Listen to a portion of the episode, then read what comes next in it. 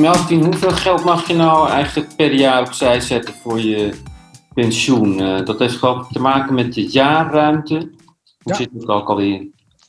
Correct, Colin. Kijk, eh, iedere Nederlander wordt geacht een adequaat pensioen op te kunnen bouwen. En dat, eh, dat, dat, dat rekensommetje wordt eigenlijk gekoppeld aan het inkomen van het jaar ervoor. Eh, dus om het wat, wat, wat duidelijker te maken, als jij wil weten wat jij in 2021 aan pensioenopbouw zou kunnen doen, hè, voor zover fiscaal eh, gefaciliteerd, wordt er eigenlijk gekeken naar het inkomen van 2020. Nou, de rekensom is even grofweg genomen. Je hebt je eh, bruto inkomen. Daarvan af gaat de zogeheten AOW-franchise. Dat is het stukje inkomen waarover je al AOW opbouwt. Dus daarover mag je niet nog eens extra je pensioen opbouwen. Nou, dan blijft daar een grondslag over als je die twee van elkaar afhaalt. Heb je toevallig nog een werkgever eh, eh, eh, die in de weg zit en waarbij je al pensioen opbouwt, dan krijg je van je zogeheten pensioenverzekeraar de, eh, het UPO. Dat krijg je jaarlijks, het Uniform Pensioenoverzicht. Daar staat een zogeheten factor A op. Die factor A is dus eigenlijk al een stukje pensioenopbouw wat je via de werkgever hebt genoten. hè, Of wat je via de werkgever hebt opgebouwd, want die heb ik nog helemaal niet genoten. Mhm. Eh, En dat zorgt ervoor dat je in privé iets minder zou kunnen opbouwen. Goed, stel dat die werkgever er niet is, dan is eigenlijk het rekensommetje inkomen minus de AOW-franchise. Daarover gaat een percentage van rond de 13%. En dat bedrag, wat je dan overhoudt, dat noem je je zogeheten jaarruimte. En dat is eigenlijk de fiscale speelruimte die jij hebt om in eigen beheer een pensioen af te storten. Ja, dus stel dat uit die rekensom komt dat je 5000 euro zou mogen storten. Dan mag je altijd meer storten, hè, want uiteindelijk ga je aan je pensioen werken. Maar je mag maar tot maximaal 5000 euro fiscaal in aftrek nemen op je inkomen. Maar als ik nou eh, als ZZP'er geen enkele werkgever heb en ik verdien 40.000 euro per jaar, wat, wat is dan de rol van die AOW eh franchi- franchise?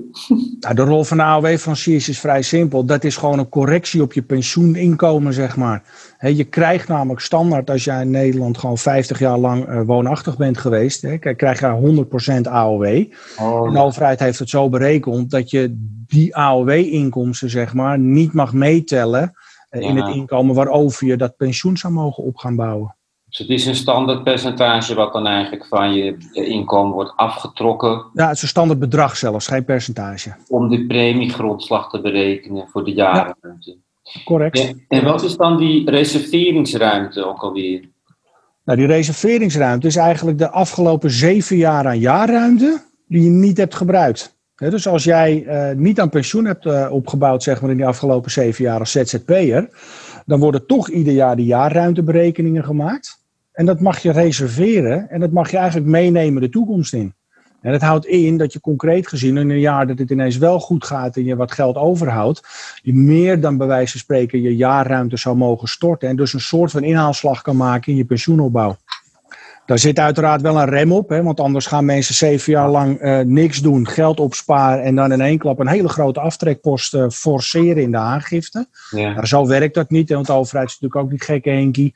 Die heeft dan eigenlijk gesteld, joh, je mag je reserveringsruimte gebruiken in een jaar, maar niet meer dan de jaarruimte over datzelfde jaar. Het is wat technisch, maar je mag dus Ja. per jaar niet meer dan twee keer je jaarruimte afstorten. En het mag tot maximaal zeven jaar of zo, klopt dat? Correct. Dus als je eh, eh, na zeven jaar je jaarruimte nog niet gebruikt hebt in een reserveringsruimte, dan ben je in het achtste jaar, ben je in het oudste jaar ben je kwijt. Ja. Dan nog zo'n pensioenterm, de fiscale oude dagsreserve. Wat is dat ook alweer? Nou, dat was, vroeger was dat een hele leuke tool die gold voor de ondernemer, waaruit ook de term oude dagsreserve uit voorkomt. Hè. Vroeger, en daar hebben we het echt van voor de wetgeving van 2001, hadden we in Nederland een toptarief in de inkomstenbelasting van 60%. Dan kon de ondernemer die aan een aantal criteria voldeed, die kon deze fiscale oude dagsreserve gebruiken. Waarbij je eigenlijk met een druk op de knop je inkomen op papier naar beneden brengt. En dat stukje inkomen wordt eigenlijk geparkeerd op de balans van de onderneming, omdat het eigenlijk niet meer is dan een soort van uitgesteld inkomen.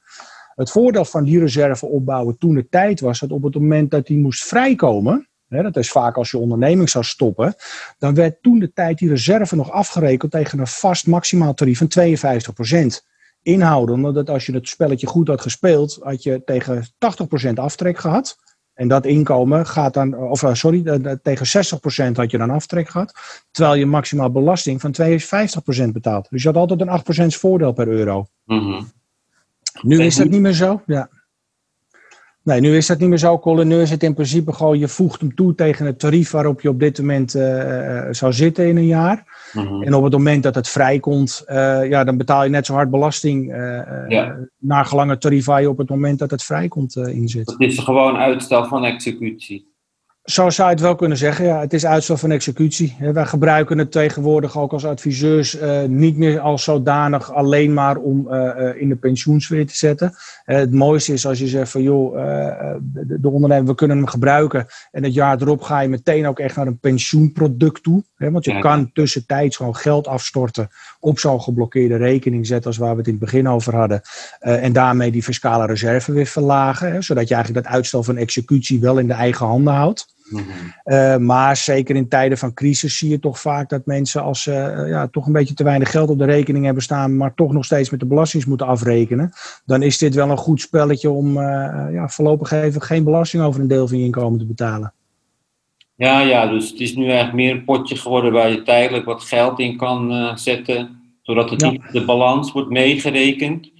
Maar je moet het dan wel uh, binnen afzienbare tijd in een pensioenvoorziening gaan, uh, gaan stoppen. Nee, het, vervelende van deze reserve is, is dat er geen verplichting is om het in een pensioenreserve om te zetten. Het is een advies wat we kunnen geven en waar we de mensen in mee kunnen nemen. Maar op zich is het, een, is, is het een tool dat als we één keer op zo'n knop hebben gedrukt, dan gaat je inkomen in dat jaar naar beneden. Uh, de meeste ondernemers merken het niet, want het gebeurt eigenlijk allemaal op papier. Ja, dus het, het, het, effect van zo'n tool zou je eigenlijk alleen maar goed kunnen laten zien aan de ondernemer door eerst de aangifte in te dienen zonder die tool toegepast te hebben. De ondernemer het geld te laten betalen. Vervolgens de aangifte corrigeren met die tool erbij. En dan voelen ze ook echt dat er geld terugkomt. En daar zit het gevaar in van deze reserve. Dat op het moment dat je hem toevoegt, maar je betrekt de ondernemer niet in het spel over het gevaar wat er in de toekomst schuilt in die reserve. Dat de ondernemer vergeet dat die reserve er nog is. En dan kan er wel eens voor vervelende verrassingen komen te staan. Hè? Zeker naarmate je wat ouder wordt, langzaam richting je pensioen gaat. En je nog ineens achteraf geconfronteerd wordt met een reserve. waarbij je toch nog gewoon fors geld kan aftikken aan de fiscus. Ja. Ja, het verschil met pensioensparen is eigenlijk dat je bij pensioensparen krijg je ook een aftrek, hè, betaal je minder belasting. Alleen je moet daadwerkelijk moet je wat uh, uh, storten op zo'n geblokkeerde bank of uh, beleggingsrekening. En bij de fiscale oude dagsreserve hè, wordt een stukje van je winst wordt vrijgesteld van belastingheffing. Daar betaal je geen belasting over, maar je hoeft niet daadwerkelijk iets te storten. Dus je hebt altijd je belastingvoordeel, maar dat neemt niet weg dat je aan het einde van de rit, als je je onderneming staakt, dan nog wel een keer belasting over moet betalen. En dat vergeten heel veel ondernemers.